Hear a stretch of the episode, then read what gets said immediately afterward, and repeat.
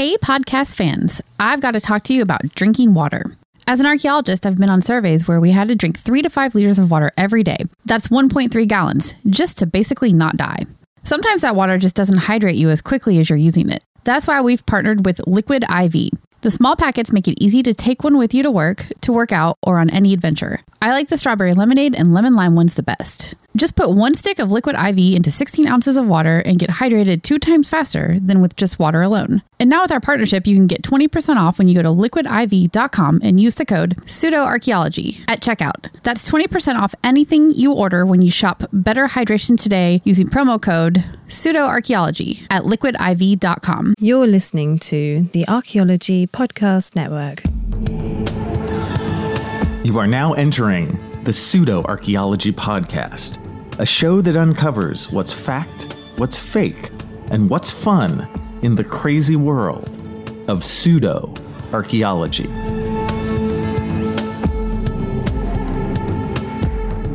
Hello, and welcome to the Pseudo Archaeology Podcast, episode 111. Tonight, I answer my listeners' mail and I take a deep dive into the dating of the Sphinx.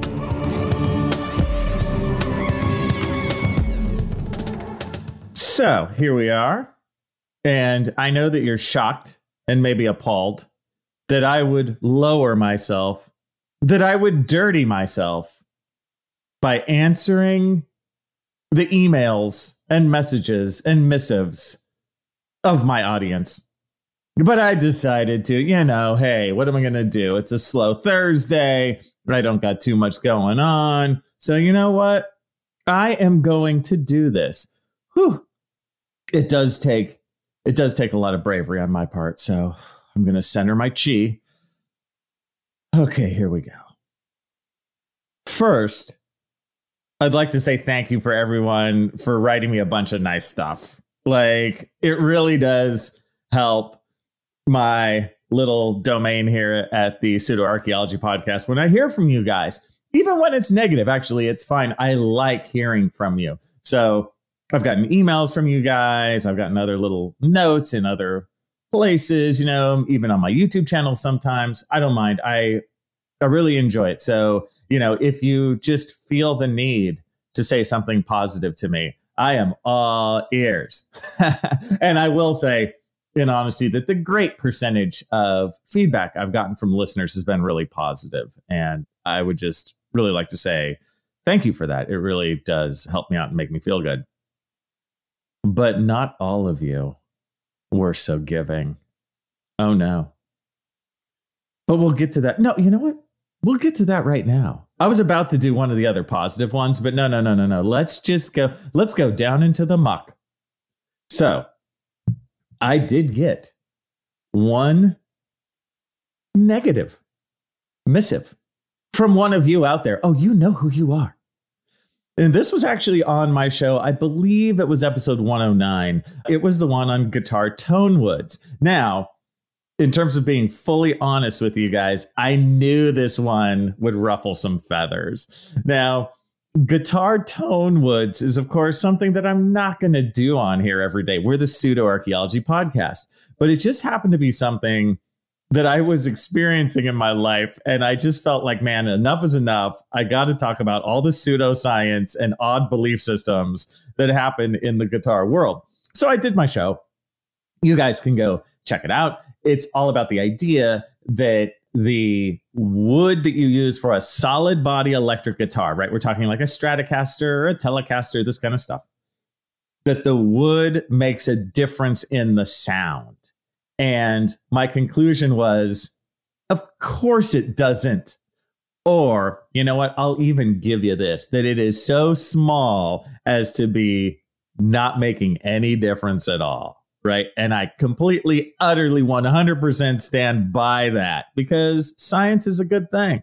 Anyway, I got a note from one of my many listeners, and he thought that that was wrong. No, that's fine. And he actually did say that he thought that the wood that you use would maybe improve sustain more than tone, right? I was talking about the tone of guitar, but he says that Les Paul, who, th- there's a Les Paul guitar, but it was made by a person named Les Paul, demonstrated conclusively in the 1950s that the material affects sustain. I'm just going to come back with no, he didn't. He's doing that in the 1950s. We have much better tools today to measure stuff like that. And definitely watch the YouTube video that I attached to my podcast, which shows a very recent person doing these experiments, which show really none of this wood nonsense makes any difference at all. So he says, you know, oh, but the wood might affect sustain. No, it doesn't. Again, not to the degree that it matters at all. And you see, what we all have is magical thinking. And one of the reasons I did that guitar thing is because I wanted to show you that magical thinking isn't just in the world of archaeology, right? We have this in other worlds where we can, on one side, we'll laugh about something in archaeology. Oh, ancient aliens, that's so crazy. Now, let me get back to whatever wood my guitar is made of because that makes the difference in the sound. You know, which it, again, it doesn't. Again, we're talking about electric guitars. Electric, acoustic is a different thing.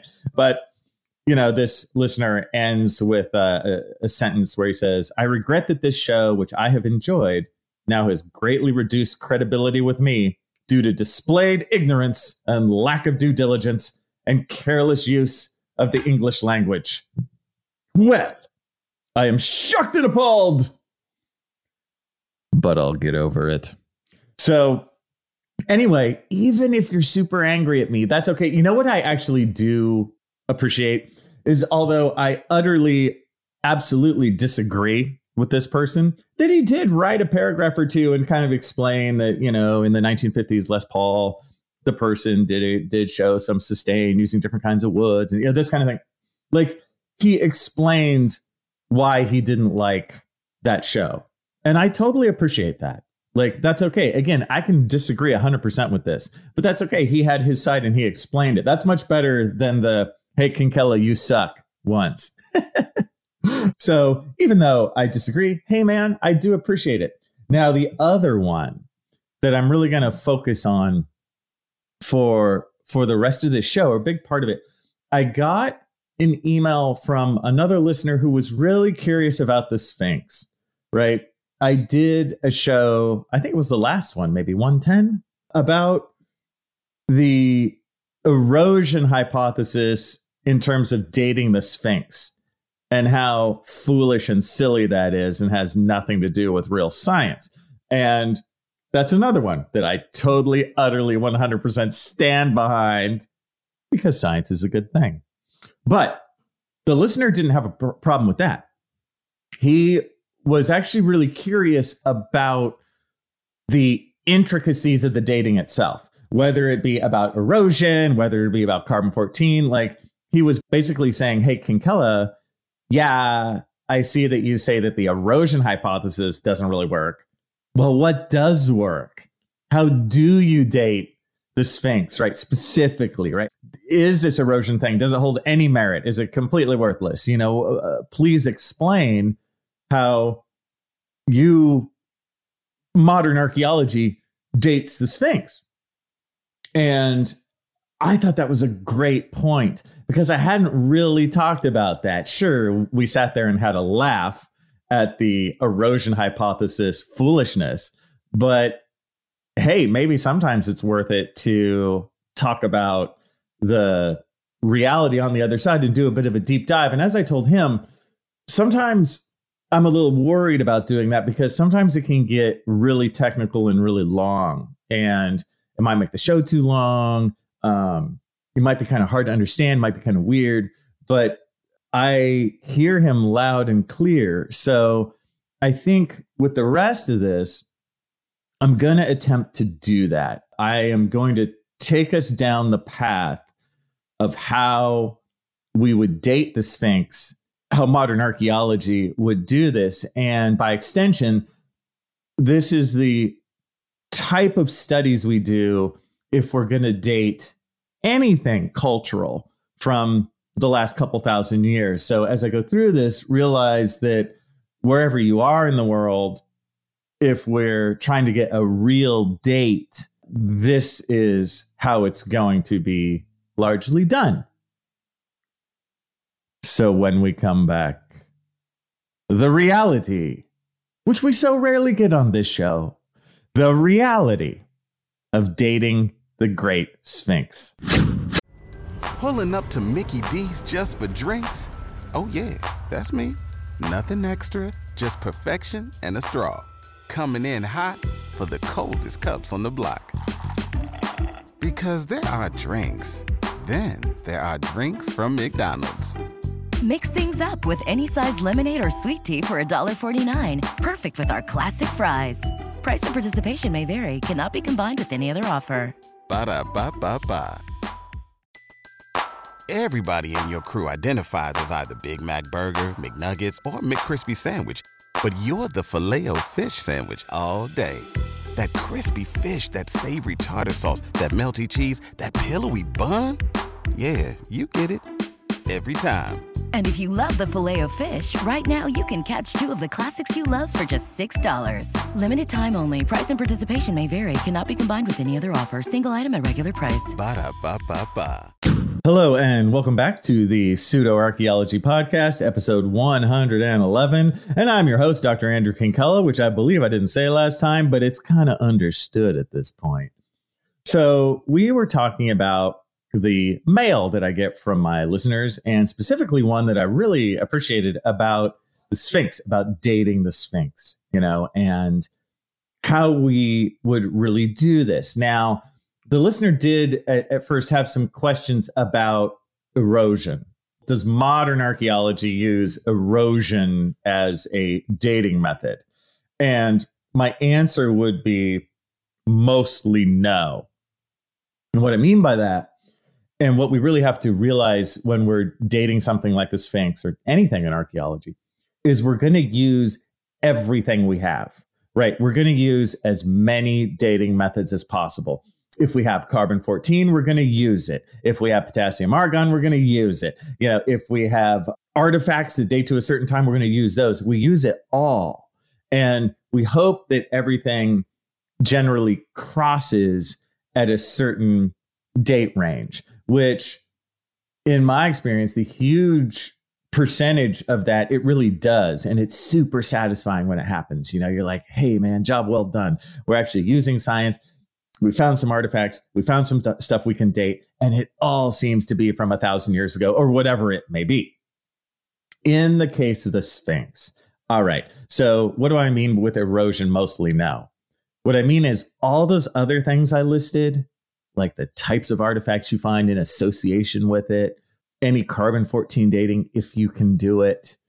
And there are other other dating method, methods too. They're all better than just trying to guess at erosion because there's so many factors of erosion. Erosion happens on a geological scale, right? Thousands upon thousands of years. You with erosion, you're not going to get some date range of like, oh, plus or minus two years. You're not going to get that, right? It's thousands upon thousands of years.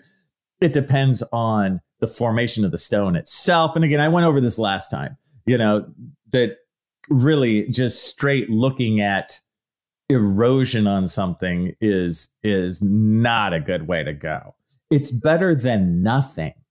So if we had no other dating method, but all we could do would be to look at the side of the Sphinx and how much it was eroded, I would be like, okay, right, let's do it. And they were saying it took, you know, 10,000 years or something like that.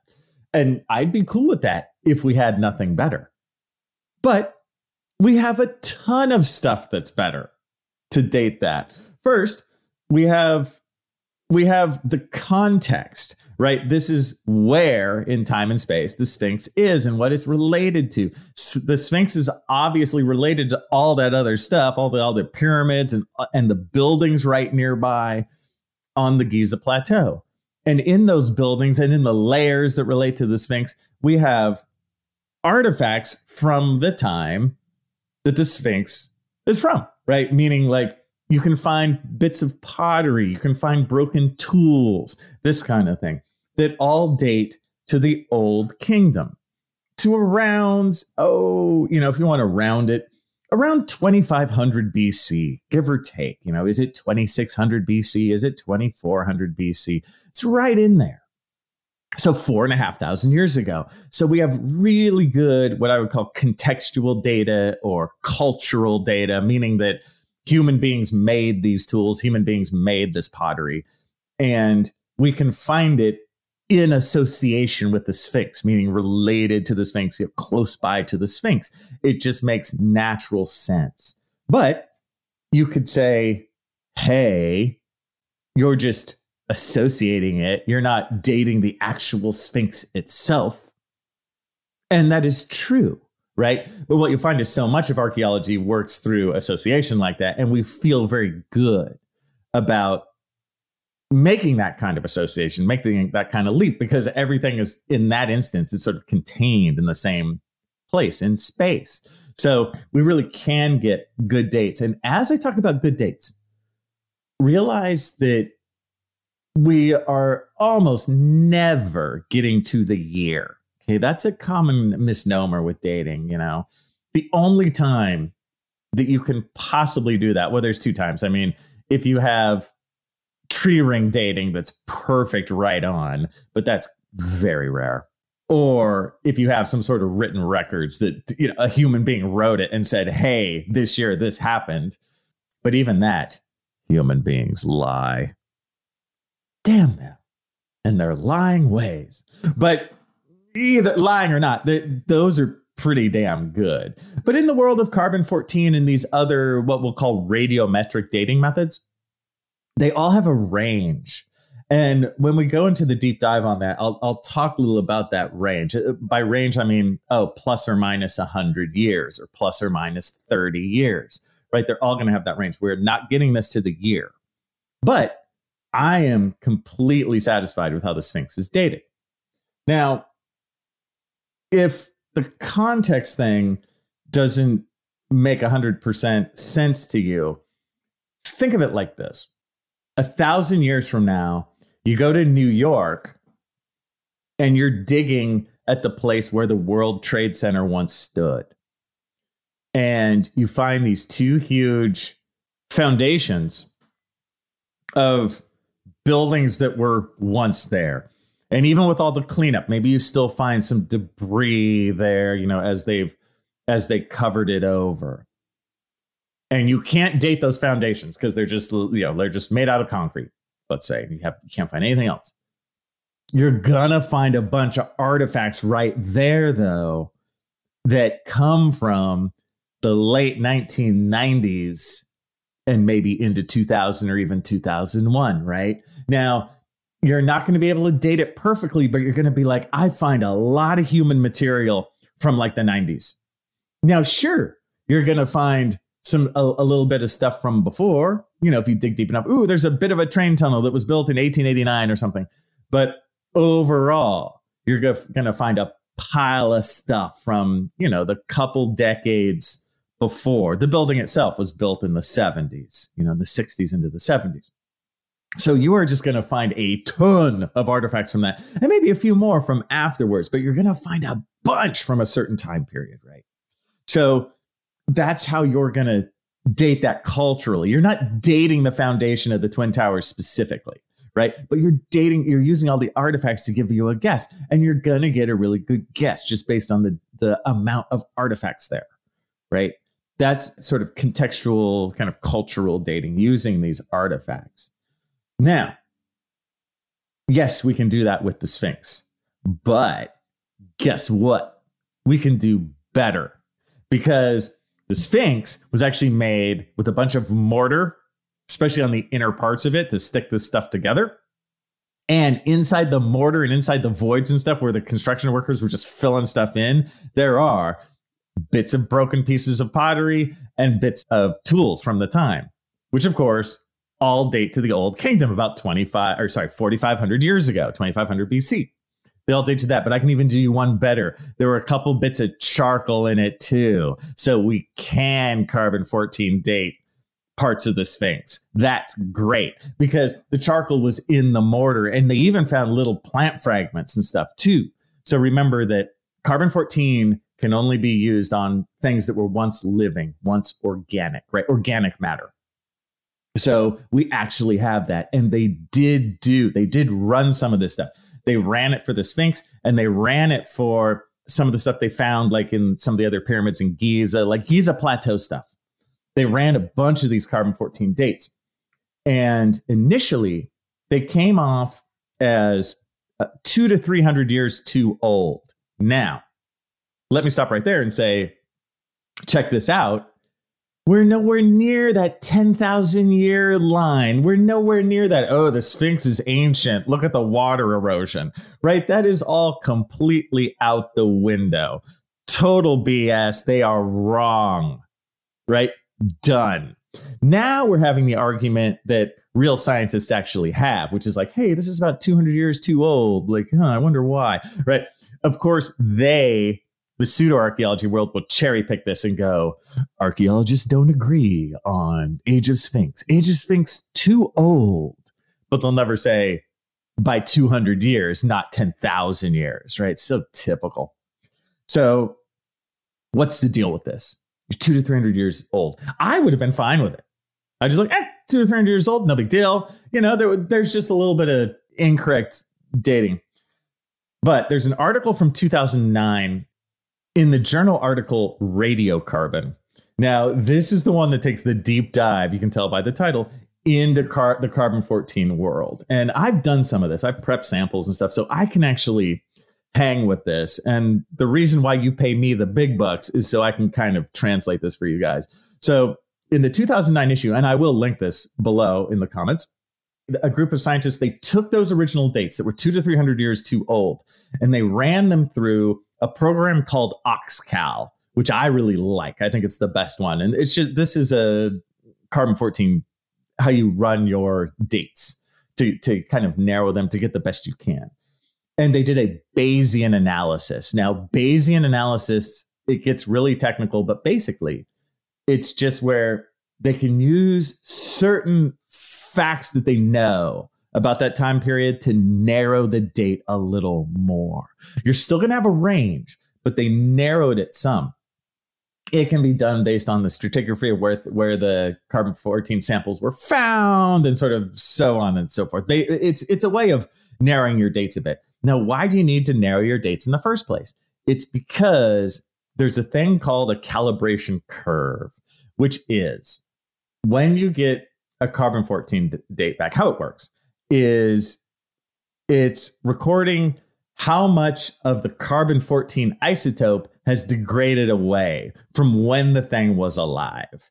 And in a perfect world, you would just measure how much it's degraded and you're like, oh, it's 2,156 years old. In a perfect world, that's true. But carbon 14 degrades. It's like the world that the carbon 14 is in, the, the amount of carbon 14 in it varies a tiny bit over the years and decades and centuries, right? It varies a little. So when you date something, there's what's called a calibration curve. And what sucks is the curve is not completely nice and smooth, it's a little wiggly. So there are certain times where what that means is it's called an intercept. It's it's where that piece dates to and if it dates to a really wiggly piece of the curve, it it gives you a more wide date. That's basically what happens. And there's certain time periods where this happens much more. I know this from the Maya world. I have some stuff that we did that dates around 250 BC, and there's a bunch of wiggling there. And I'm like, damn it, so much wiggling. But there's other points in time. I think I dated something to about thousand AD, much smoother date, much more narrow. So what the Bayesian modeling does is it takes out some of the wiggles. It's like your date corresponds to wiggle one three you know one three six nine and twelve, and you're like shit, you know. But then they can narrow it down and be like, hey, the date it corresponds definitely to only wiggle one and three. You're like, nice, right? So that's sort of evening out some of the some of the dithering in radiocarbon dating. That doesn't make radiocarbon dating bad. I love carbon 14 dating, right? You've heard me talk about it before here. It's great. And with Bayesian modeling, you can narrow it down that much more. So to only a portion, right, of the wiggly line. So where it was once plus or minus 100 years, now maybe it's only plus or minus 40 years. And so they did that. They modeled that with these dates And that bumped the dates up just a little bit. The other thing that can often make radiocarbon dates or carbon 14 dates date just a little too old is a version of what's called the old wood problem. Like, what if that wood that is dated is from a tree that was 300 years old when it was cut down? You see what I'm saying? It might be a piece that dates to when the tree was new, not to when you actually used it. You, it's like if the day if the tree was planted in zero AD, chopped down in 300 AD, and that's when it was used, you might burn a piece of that and it'll give you a date of zero AD. Does that make sense, you guys? You see how it gives you a little bit old? And that can be a function of some of this too. When you see dates that are a little too old, sometimes that can be true. We have this kind of unwritten rule in archaeology. If you have a choice for a carbon 14 date of wood, you want to try and find a little tiny little stick from the tree, not a huge part of the trunk, because that will get your date that much closer. So just kind of an interesting bit there. So ultimately, with the narrowing of the carbon 14 dates from plant material found in the Sphinx itself, in the mortar, you get dates that go, I wrote them down just for laughs. They narrowed it to between 2558 and 2361 BC. That is the two sigma. That means that that is the 95% probability, which is really, really high. And that is right in Khafre's reign is from 2558 to 2532. So it's it's right in there, you guys. And now we can argue was the Sphinx made during Khafre's reign, slightly before, slightly after? Sure, we can have those arguments all day, right? What does the Sphinx ultimately mean? How does it relate to Giza? We can we can go to town on all that. But in terms of the date of the Sphinx itself, it is right in fourth dynasty, Old Kingdom, case closed. When we return, what to do with the dating of the Sphinx. Hello, and welcome back to episode 111 of the Pseudo Archaeology Podcast. And I am still your host, Dr. Andrew Kinkella. And we were talking about the dating of the Sphinx and how it's sort of a case closed situation. And I will say, in all this, again, I, I've really enjoyed the the feedback that I've got, and I will try and incorporate your guys' feedback into later episodes and this kind of thing. If you have questions, if I can incorporate them smoothly, like I like I have here. So ultimately, you know, one thing that bums me out about the whole Sphinx thing is I had to Google and dig to find that 2009 radiocarbon article that basically answers everything, you know. And if you're just a regular everyday person, you're not going to know how to find that. Like I googled Sphinx dates, I think, and every BS pseudo archaeology thing came up, you guys. You couldn't even find that radiocarbon article. You know, it's the Sphinx dating is buried in media BS hype. It's like the first thing that comes up is, you know, I think it was like a 1999 NBC article or something. It was like Sphinx dates, who knows, right? The media just trying to make some dumb story out of it. And it's such a bummer, right? Because normal people, you can't find the actual like story on this. I find this so often in archaeology because I think most of us we just want to know the re- the real stuff. We want to know the age of the Sphinx. We want to know that like oh, actually there were a couple bits of charcoal inside the mortar of the Sphinx. They were able to date it, case closed. You know, but you never hear it because the stupid point counterpoint, never ending fake debate. You know, continues. Oh, is it 10,000 years old? No, it's not. We're done. We're done. Right.